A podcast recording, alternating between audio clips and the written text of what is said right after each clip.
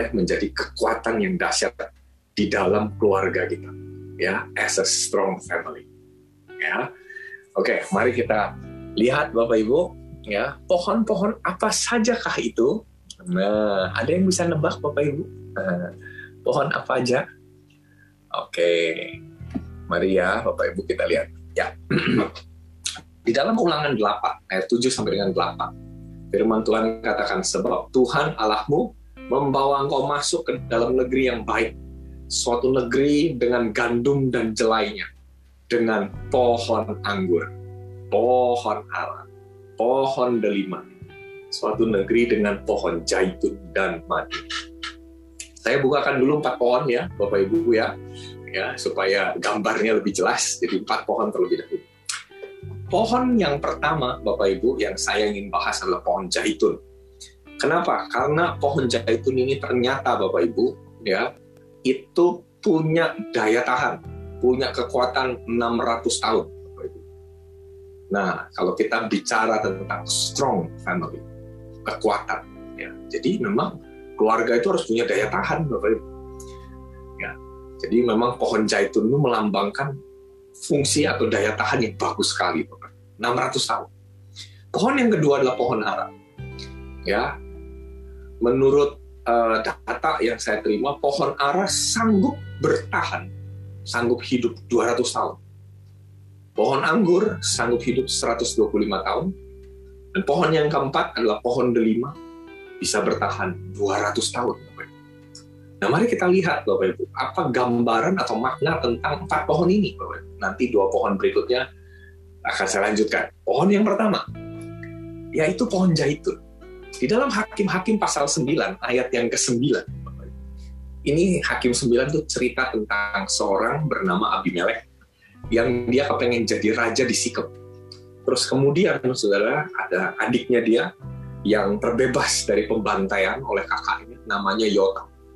Yotam kemudian naik ke atas gunung Gerizim. Dia berusaha untuk memberitahu kepada rakyat di sana supaya jangan memilih Abimelek, kurang lebih begitu Nah, menariknya, Yotam menggunakan ilustrasi pohon. Ada tiga pohon yang Yotam katakan. Yang pertama adalah pohon zaitun. Di situ ditulis begini, tapi jawab pohon zaitun itu kepada mereka, masakan aku meninggalkan minyakku yang dipakai untuk menghormati Allah dan manusia. Nah, saudara yang dikasih Tuhan, zaitun gambaran tentang apa? Zaitun gambaran tentang respect. Nah, Saudara, bukankah kita di dalam salah satu pelajaran di dalam combat kita meng, kita belajar tentang yang namanya belajar menghargai, menghargai Tuhan, menghargai pasangan.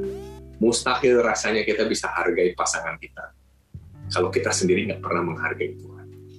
Zaitun punya makna. Hargailah Tuhan dan sesama. Hargailah pasangan Saudara yang dikasih Tuhan, Bapak Ibu, kalau kita mau jadi keluarga yang kuat, jadilah keluarga yang kuat di dalam saling menghormati. Apa yang dimaksud dengan menghormati Allah? Menghormati Allah artinya berikan apa yang patut kita berikan kepada Tuhan. Bagian yang menjadi milik Tuhan, ya harus kita berikan. Saudara. Itu salah satu bentuk kita menghormati Tuhan Hal yang kedua soal menghormati, yaitu menghormati manusia, menghormati pasangan. Hormatilah peran istri kita. Hormatilah peran suami kita.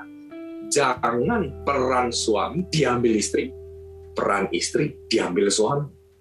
Salah satu bentuk kita saling menghormati adalah hargai setiap perannya masing-masing. Nah, banyak keluarga hari ini babak belur karena tidak mengangkat prinsip hormat ini, saudara Nah ini penting sekali saudara ya. Ini prinsip pertama soal menghormati. Zaitun adalah gambar tentang menghormati. Nah di poin yang berikutnya saudaraku tentang zaitun, di situ dikatakan masakan aku meninggalkan minyakku. Bapak Ibu tentu tahu minyak zaitun digunakan untuk apa? Di perjanjian lama maupun di perjanjian baru, minyak zaitun adalah minyak yang berharga sekali. Untuk apa? Untuk melakukan mengurapi, memberkati, sudah. Itu minyak zaitun, bukan pakai minyak telon, sudah. Ya.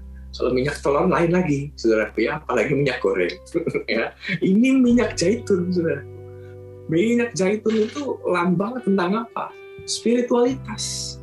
Kalau kita lihat saudara orang kalau udah mulai lemas, sakit-sakitan gitu kan ya, coba disuruh minum satu sendok minyak zaitun murni.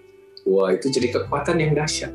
Kolesterol naik terus ya, Pak Binsar. Ya. Kalau di Medan itu kan ada makanan yang enak itu ya, Pak Binsar ya betul ya.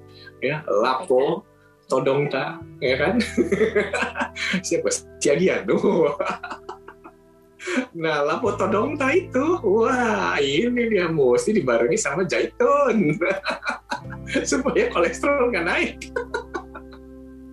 Nah minyak zaitun dipercaya oleh para ahli medis sebagai minyak yang dapat memulihkan kekuatan secara jasmani nah ini luar biasa sekali saudara Kenapa kok di uh, bisa memulihkan?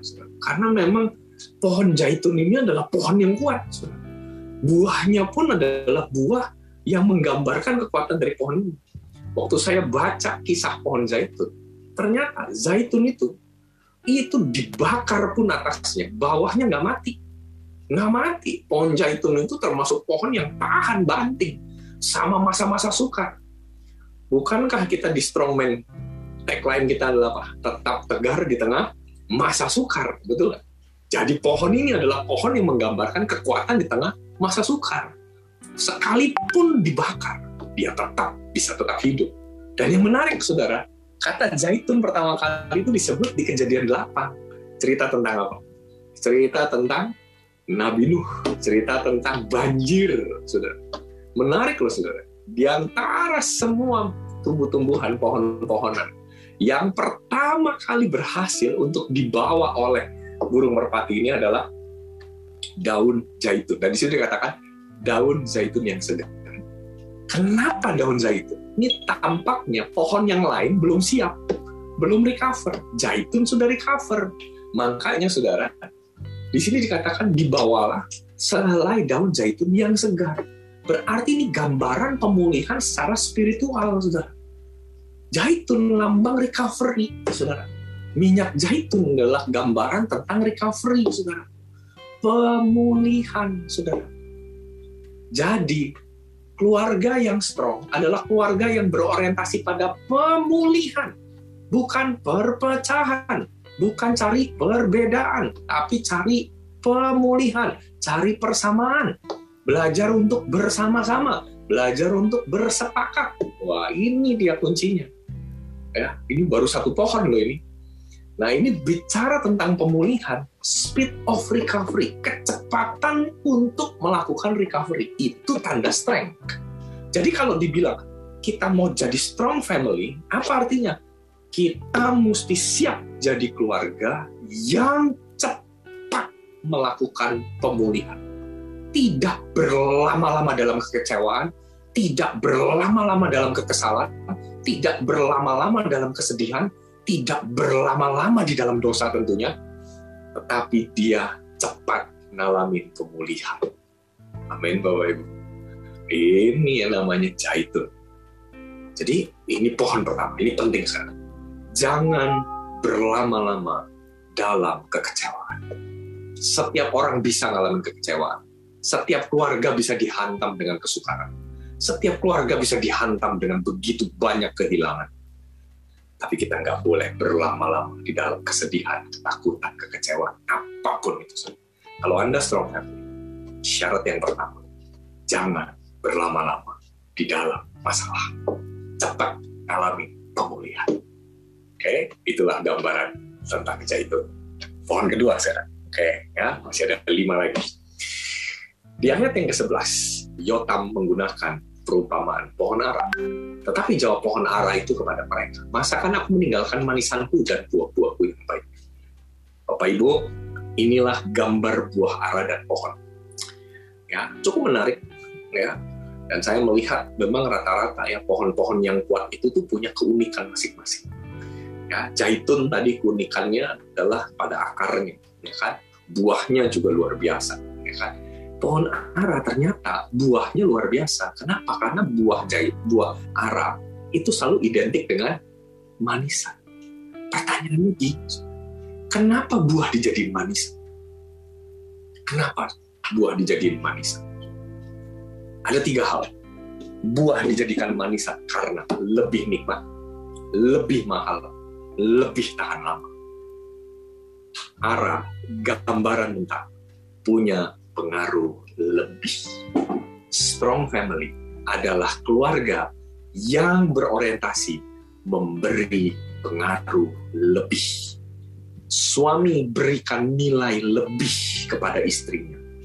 Istri memberi nilai yang lebih kepada suaminya. Kehadirannya membawa kebaikan. Kehadirannya membawa kesejahteraan. Kehadiran istri di dalam rumah memberikan sebuah nilai tambah buat suaminya. Kehadiran suami memberikan sebuah nilai tambah buat istrinya. Strong family artinya memberi pengaruh lebih. Pertanyaannya gimana caranya Ara bisa jadi manisan yang enak? Kenapa? Gimana caranya? Jawabannya sederhana. Yesus pernah menceritakan tentang kisah. Ada tuan yang mengharapkan ada buah ara ya di tengah-tengah pohon, di tengah-tengah kebunnya dia. Kemudian sang pengurus kebun itu bilang, Tuan, jangan ditebak, biarkanlah dia tumbuh tahun ini lagi. Aku akan mencangkul tanah sekelilingnya, dan di situ dikatakan memberi pupuk kepada. Ini bicara tentang perawatan. Kalau zaitun bicara pemulihan, ara bicara perawatan. Kenapa? Karena ternyata pohon ara adalah pohon yang buahnya sepanjang musim. Ternyata buah ara itu sepanjang musim ada. Sama seperti pepaya, jeruk, pisang, apel. Tapi ara bukan buah musiman seperti duren, seperti belewah yang cuma muncul di bulan Ramadan. Di bulan lain nggak ada belewahnya saudara. Apalagi saudara yang sering kali buah musiman, sawo itu buah musiman, saudara. Ya, apalagi mangga, saudara itu buah musiman. Tapi arah buah sepanjang musim.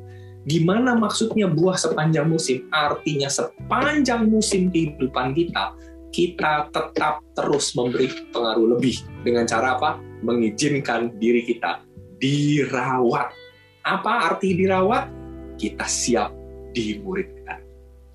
Makanya Bapak Ibu Saudara, di dalam forum ini Anda yang belum ikut Strong Family, ya, Combat Strong Family, ini adalah bagian penting untuk Anda memberi diri, dirawat, wajah dirawat, rambut dirawat, mobil dirawat, tapi hubungan suami istri nggak pernah dirawat.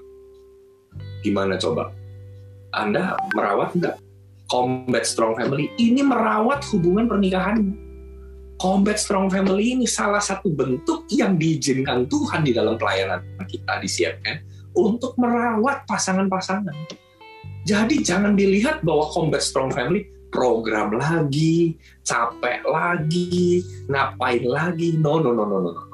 Saya sama istri ikut Combat Strong Family ini, kami sangat-sangat diberkati. Apalagi waktu bicara soal totalitas. Waduh, itu hal yang paling berat buat saya. Tapi begitu saya mulai lakukan hari ke hari, kok ya lama-lama akhirnya sekarang tiap hari combatnya udah selesai, kok ya yang dipikirin apa? Gimana ya caranya memberikan totalitas dan totalitas dan totalitas gitu kan. Beberapa hari yang lalu istri saya ulang tahun, saya lagi mikir totalitas apa yang saya bisa lakukan.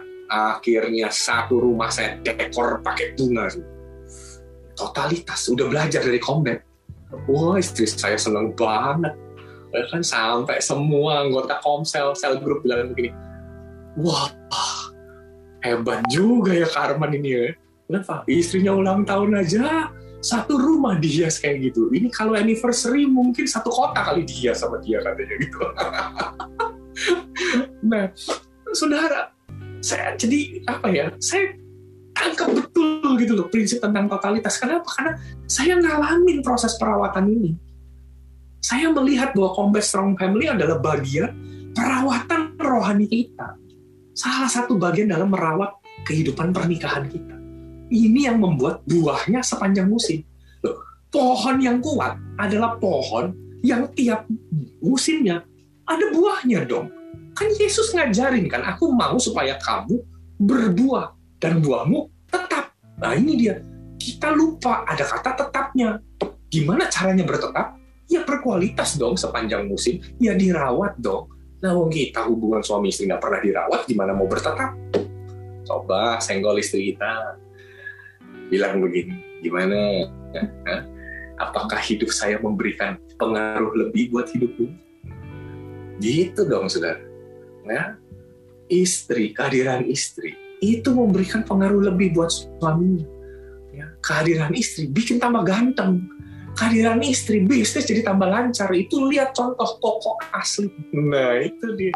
Ketika istrinya ya ngalamin terobosan ya di strong family ya lihat toko makin bercahaya makin berjaya luar biasa dan ketika koko aslin sendiri ya mengikuti ini dan ngalamin terobosan ya Cisani juga ngalamin perubahan yang luar biasa ya kan?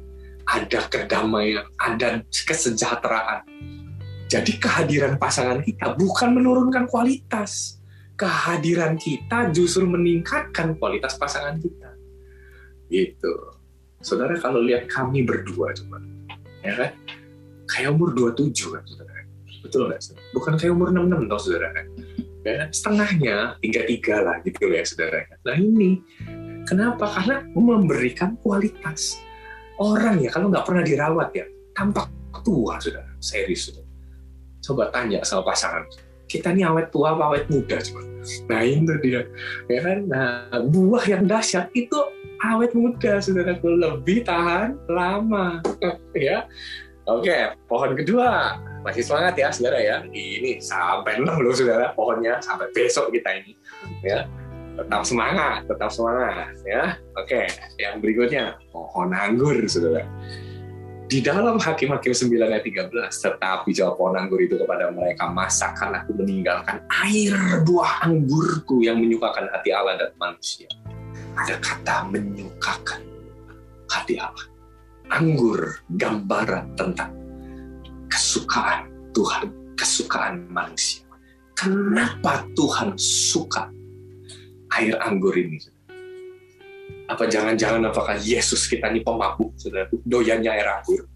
Yesus duduk bersama dengan pemabuk, tapi dia bukan pemabuk. Saudara mesti catat itu baik-baik, saudara. Ya, di Alkitab tidak pernah ditulis Yesus itu pemabuk. Yesus duduk bersama-sama dengan pemabuk, betul ini bicara tentang apa? Anggur kesukaan Tuhan. Karena anggur lambang darah Kristus. Anggur lambang pengorban. Jadi menyukakan hati Allah ini arti tentang pengorbanan. Saudara strong family hanya bisa dicapai kalau kita semua rela berkorban. Ingat ya saudara ya, pilar strongman kita adalah rela berkorban, pengorbanan. Zaitun bicara pemulihan, ara bicara perawatan, anggur bicara pengorbanan. Istri apakah masih kuat memberikan pengorbanan buat suami? Waduh, kalau bicara ini, saya bilang istriku ini adalah istri yang kuat. Tahu kenapa? Tiap kali saya punya tugas untuk pergi ke Indonesia Timur khususnya, nggak ada ya flight ke Indonesia Timur itu jam 12 siang, jam 3 siang, ah, kesiangan sudah. Mau pergi ke Indonesia Timur, tahu flightnya jam berapa? Jam 5 pagi, jam 3 pagi, jam 1 pagi itu loh flightnya ke sana. Nah kemarin ini, saudara, saya harus berangkat, saudaraku, ke Makassar, ke Kendal. Flightnya jam 5, saudaraku. Sekarang, saudaraku, semua proses di bandara dua jam lebih awal. Artinya jam tiga udah harus sampai bandara. Artinya apa saudara? Setengah tiga udah harus jalan. Kalau setengah tiga harus jalan berarti harus bangun setengah dua jam dua. Yang dahsyat? Istriku loh yang nganterin saudaraku ke bandara. Loh, padahal saya bisa naik taksi, saya bisa naik mobil apa eh, taksi online. Tapi istri saya nggak. Dia bilang bangun dan dia antar ke bandara Saya tanya, kenapa? Kan kamu capek. Loh, kalau aku udah nggak pernah lagi melakukan ini, terus pengorbanan apa lagi yang bisa kulakukan? Nah ini dia. Jadi, kita mesti cari hal-hal untuk kita tingkatkan kualitas pengorbanan kita buat pasangan kita. Itu strong family. Itu strong family. Menyukakan hati manusia. Kenapa kok manusia suka air buah anggur? Karena anggur memberi kehangatan. Kehangatan bicara soal apa? Hubungan. Anda layak disebut strong family kalau Anda terus menjaga hubungan. Hubungan sama Tuhan, hubungan sama pasangan. Masih terus berkomunikasi nggak? Modul satu kita belajar tentang ketika tidak ada komunikasi, apa yang terjadi? Keabnormalan terjadi. Jadi kalau nggak ada komunikasi, ya abnormal. Saudara gimana mau strong lah, nggak pernah komunikasi? Saudara gimana mau jadi pohon yang kuat langsung saudara nggak pernah melekat kepada sang pokok? Yohanes 15 bilang apa? Aku di dalam kamu, kamu di dalam aku. Kamu berdua lebat. Itu arti tentang melekat, saudara. Dahsyat sekali, saudara. Jadi, saudara, air buah anggur, gambaran tentang pengorbanan. Saudara. Ya, Oke, pohon keempat. Pohon delima. Saudara pohon delima dikatakan dengan istilah pohon dengan buah seribu benih. Ini bicara tentang peneguhan potensi, bicara tentang pelipat gandaan. Anda mau jadi keluarga yang strong, Anda harus dong lipat gandakan setiap kebenaran, lipat gandakan karakter Kristus dalam hidup Anda kepada siapa? Anak-anak Anda. Kata delima dalam bahasa aslinya ditulis serimon Rimon artinya exalted, dipuji, di raise up, dibangun, diangkat. Artinya apa? Angkat yang ada di bawah ke atas. Saya mau tanya, suami, apakah engkau mengangkat istrimu ke atas? Ini bukan bicara gendong ya, saudara ya.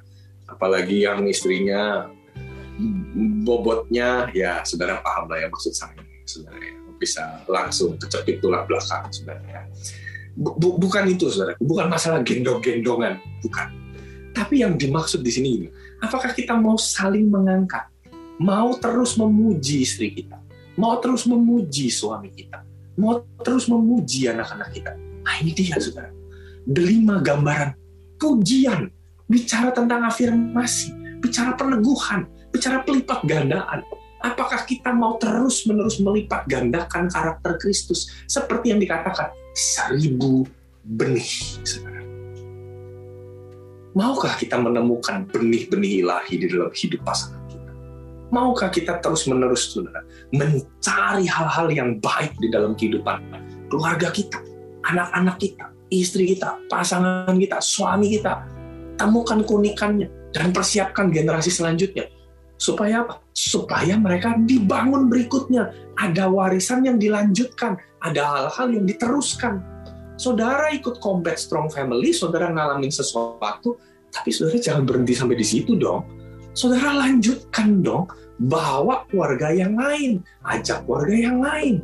Bahkan kalau perlu, kita perlu berpikir nanti di, di, di tahun yang akan datang, strong family, anak-anaknya mesti ikut. Anak-anaknya mesti ikut. Kenapa anak-anaknya mesti di raise up? Bagaimana bapak meraise up anaknya, bagaimana mama meraise up anaknya. Anda hanya layak dibilang strong. Kalau Anda mau belajar untuk raise up. Raise up your children hari ini, anak-anak. Banyak orang tua bangga kehebatan dirinya, tapi dia lupa untuk angkat hidup anak-anaknya.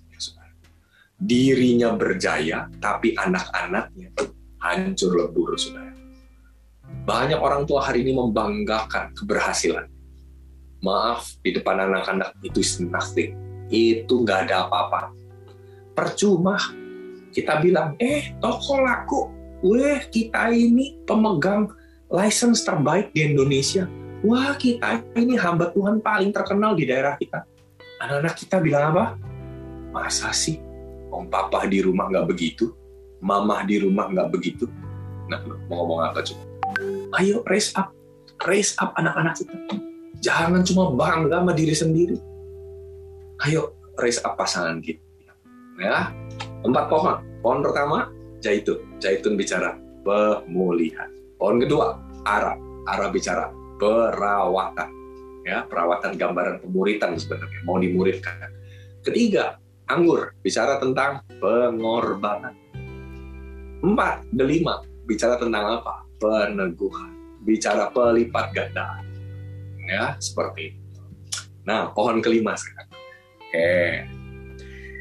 Mazmur 92 ayat 12 sampai 14. Orang benar akan bertunas seperti pohon korma, akan tumbuh subur seperti pohon aras di Libanon. Mereka yang ditanam di bait Tuhan akan bertunas di pelataran Allah kita. Pada masa tua pun mereka masih berbuah, menjadi gemuk dan segar. Saudara, mungkin ayat yang terakhir enggan diucapkan ibu-ibu menjadi gemuk. Nah ini biasanya ibu-ibu paling anti dengar kalimat ini. Tapi kalau mau ditanya, pada masa tua mereka masih berbuah dan segar, pasti pasti kepengen. Masih pengen kinclong gitu ya di Instagram, waduh beauty beauty gitu kan. Seneng kalau dikomenin, aduh cantik ya sis, terima kasih ya, aduh bahagia banget gitu kan. Ternyata kuncinya mau ngalamin ini dua pohon. Pohon apa? korma sama pohon aras. Mari kita lihat pohon korma. pohon korma ternyata, saudara, ini luar biasa. Itu bisa tahan 150 tahun. Kidung Agung menuliskan dengan sangat indah sekali tentang pohon korma. Betapa cantik, betapa jelita engkau hai tercinta di antara segala yang disenangi. Sosok tubuhmu seumpama pohon korma. Kenapa saya nggak lanjutin titik-titik? supaya nanti saudara baca berikutnya saudara. Karena kalau saya posting di sini saudaraku, nanti bisa ke distract saudara. Ya, saudara tinggal cari sendiri kalimat berikutnya apa. Ini Pak Binsar udah senyum-senyum nih kayaknya beliau tahu kalimat berikutnya apa. Ya, ya gitu. Ya, ini biasanya kalau hamba Tuhan udah nih kalimat berikutnya apa. ya, nah saudara pohon korma, saudaraku, adalah pohon yang benar-benar memberikan keindahan, saudaraku apa yang menarik, saudara dari pohon korma, saudara? Mari kita lihat, saudara. Pohon korma adalah pohon yang punya keunikan dalam pertumbuhan. Benih korma pada waktu ditaruh di gurun, di tanah yang berat, di tanah yang sukar. Yang terjadi apa? Dia mesti ditindih sama batu. Tujuannya apa? Supaya dia kokoh nanti buahnya dahsyat. Ditindih tujuannya supaya pada masa-masa pertumbuhannya dia tidak naik ke atas dulu, tapi turun dulu ke bawah. Korma lambang tentang kedalaman. Berapa banyak kita hari ini hidup jadi keluarga yang cuma mentingin penampilan. Penampilannya kelihatan oke, okay, pondasinya babak belur, saudaraku. Penampilannya kelihatan oke, okay, hebat, tapi nggak ada artinya apa-apa. Utang di mana-mana, hancur lebur di mana-mana, saudara. Nah ini dia, korma lambang pertumbuhan yang sejati. Ini adalah gambaran keluarga mesti melatih kedalaman, bukan cuma sekedar melatih apa yang ada di, lu, di luar atau di permukaan. Dia mesti makin dalam, diper sama Tuhan. Coba lihat nih prosesnya korma ini tumbuh. Lihat dari gambar, lihat dari poin 1, 2, dan 3 yang atas. Begitu benih itu mulai tumbuh, dia tumbuh ke mana? Bawah dulu. Dia nggak naik ke atas, ke bawah dulu. Ketika bawahnya strong, baru dia berusaha naik ke atas. Makanya batu bisa dipecahkan sama benih korma karena dasarnya udah kokoh. Strong family itu mesti kuat di dalam. Gitu. Makanya gini, jangan kita hebat di luar, di dalam babak belur, saudaraku. Di luar khotbah hebat, di dalam amburadul. Makanya strong family tujuannya apa? Bagusin yang di dalam. Nah buat saya, kalau sampai ada pasangan nggak mau ikut camp strong family ini, menurut saya tanda tanya besar Kenapa? Dia cuma mau terkenal hebat di luar, tapi di dalam nggak berani untuk dibongkar, di dalam nggak berani untuk dikoreksi, di dalam nggak pernah berani untuk dituntun dan dan memiliki pondasi yang kokoh. Saudara, saya rindu sekali buat saudara hari ini yang datang ke tempat ini, yang belum jadi peserta. Saya encourage, Anda mesti melatih kedalaman hidup. Combat Strong Family menolong Anda untuk Anda kuat di dalam. Saya mau beritahu, Combat Strong Family ini bagaikan batu yang akan menindih benih korma. Gak apa-apa, memang dia batu. Memang dia keras. Di combat nggak mudah. Betul, Bapak Ibu? Tadi ada kesaksian kan, saya pertama kali ikut combat. Apa ini? Ya kan, strongman. Itu kan strongman, bukan strong woman. Ya kan? Itu untuk apa istri ikut? Buat apa? Gitu kan? Saya udah gak bisa ini denger-denger strongman lagi. Kenapa? Karena tiap kali strongman suami saya cuma bawa pulang pakaian kotor. Sampai di rumah cuma tinggal tidur habis pulang dari camp. Mau bawa apa? Saya nggak dapat manfaat dari strongman. Nah sekarang kita baru ngerti, oh gini toh. Makanya Pak, latihlah kedalaman. Carilah pertanyaan tentang why, bukan sekedar what, apalagi how kita ini udah kebiasaan kalau ngalamin masa sukar yang ditanya, apa dong solusinya? Bagaimana dong solusinya? Tapi kita nggak pernah bertanya, Tuhan, kenapa Tuhan izinkan saya ngalamin? Apa yang Tuhan mau saya lakukan lewat kejadian ini? Mulai bertanya dong rencana Tuhan apa. Ini lambang tentang pertumbuhan, lambang tentang kedalaman. Itu baru strong. Nah kalau sudah perhatikan, kita udah bahas lima pohon ya. Pohon zaitun, pohon ara, pohon anggur, pohon delima, pohon korma. Saudara lihat nggak kesamaan dari lima pohon ini? Semuanya pohon buah-buahan. Ya, kedahsyatannya buah zaitunnya yang diperes, buah aranya dijadiin manisan, buah anggurnya yang diperes jadi air anggur, buah aranya yang dimakan, eh, buah delimanya, yang terakhir buah kormanya. Makanya pohon yang terakhir, pohon keberapa? Pohon keenam, makanya ditulis enam enam. Kenapa enam enam? Karena ada enam pohon. Enam pohon mewakili apa? Mewakili enam prinsip strong. Coba lihat lagi di baju kita strong berapa huruf Bapak Ibu. Ya. S T R O N G 6. Makanya 66 saya mau kasih sebenarnya sama panitia 666-nya tiga kali. Kenapa? Combat juga 6. Cuma dia bilang gawat kalau semuanya 666 tiga kali. Gak ada yang datang. ya udah 6-nya dua aja. Oke, pohon terakhir. Masih semangat ya? Pohon aras di Libanon. Ini saya taruh paling terakhir. Kenapa? Karena ini pohon paling tua, paling tahan seribu tahun dia sanggup bertahan. Makanya lihat benderanya Libanon gambarnya apa lambangnya pohon aras. Saudara ya pelajari lagi geografinya saudaraku. Ya pelajari lagi negara-negara saudaraku. Ya bendera Libanon tengahnya gambar apa? Pohon aras. Kenapa? Karena ini pohon yang melambangkan kekokohan. Pohon yang lambang kekuatan ya kan? Di situ dikatakan akan tumbuh subur seperti pohon aras di Libanon. Apa gambaran pohon aras? Mari kita lihat. Pohon aras, gambaran perlindungan. Anda dijadikan kuat bukan untuk menginjak-injak anda dijadikan kuat bukan untuk menyombongkan diri. Strong family jadi kuat supaya kita belajar memberi perlindungan buat orang-orang yang hari ini gak bisa ngalamin perlindungan. Kita mesti jadi contoh, mesti jadi gambaran tentang Kristus yang melindungi umatnya, yang melindungi jemaatnya. Yesus gambaran tentang Tuhan yang memberikan perlindungan yang dahsyat. Saudara, strong family, gambaran tentang Yesus yang memberikan perlindungan. Pohon aras adalah pohon tempat hidup banyak hewan. Perlindungan artinya apa? Pohon, dahan pohon aras. Ya, ini adalah jadi bahan dasar buat rumah dan kapal. Itu jadi pondasi, jadi pilar. Tujuannya itu melindungi.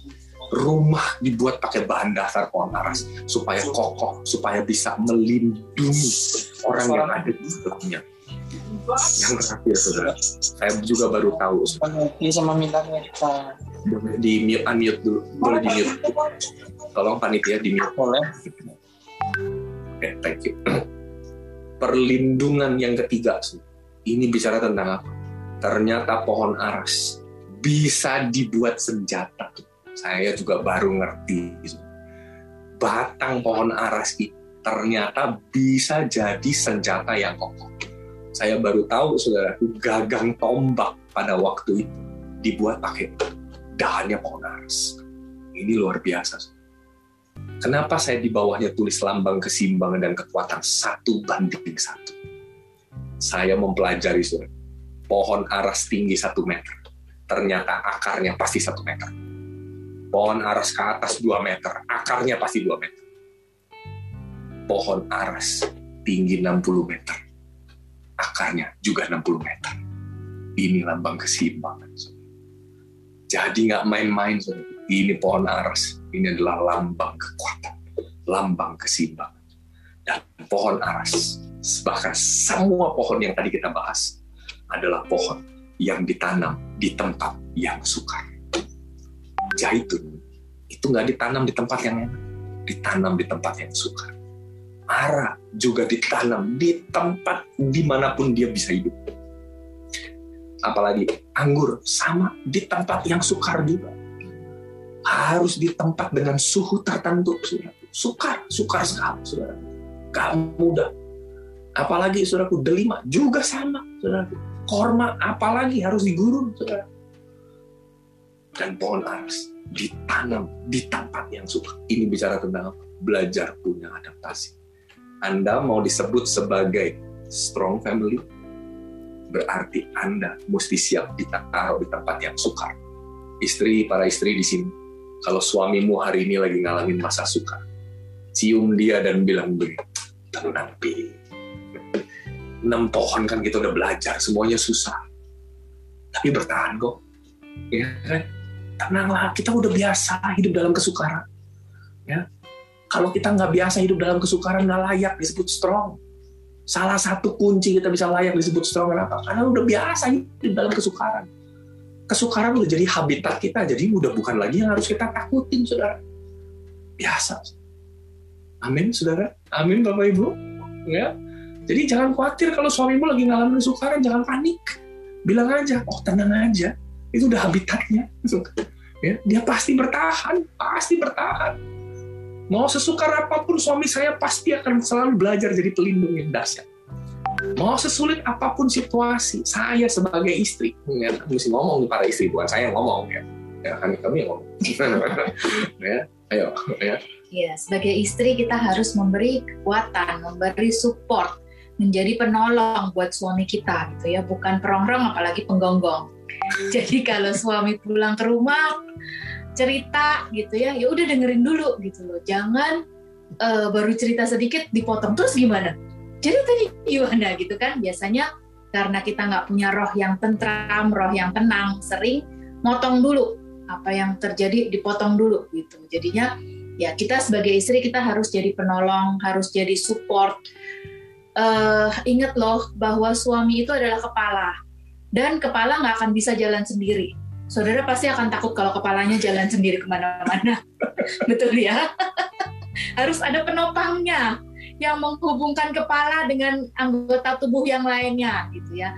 Yang menghubungkan kepala suami kita dengan anak-anak, dengan rumah, uh, dengan orang-orang yang ada di rumah kita. Makanya kadang-kadang gini, kalau suami lagi konflik sama anak gitu kan kita yang kasih kekuatan kita yang kasih uh, apa uh, jembatannya gitu untuk kita berkomunikasi sama suami dan sama anak. Oke, kita ulangin sekali lagi. Ada enam pohon dari prinsip strong. Enam enam.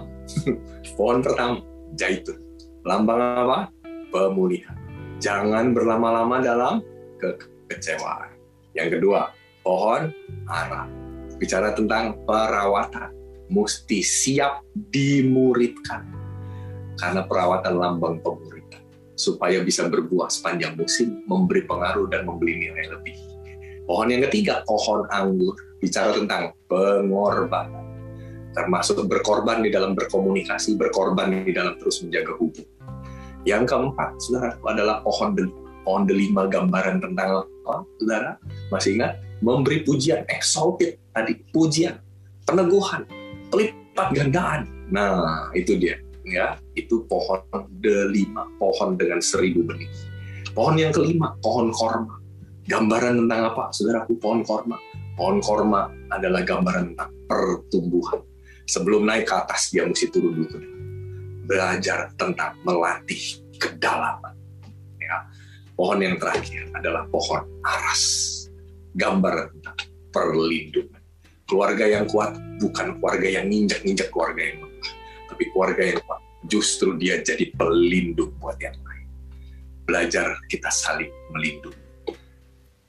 Ya, saya berharap Bapak Ibu Saudara boleh dikuatkan lewat firman Tuhan Yesus memberkati.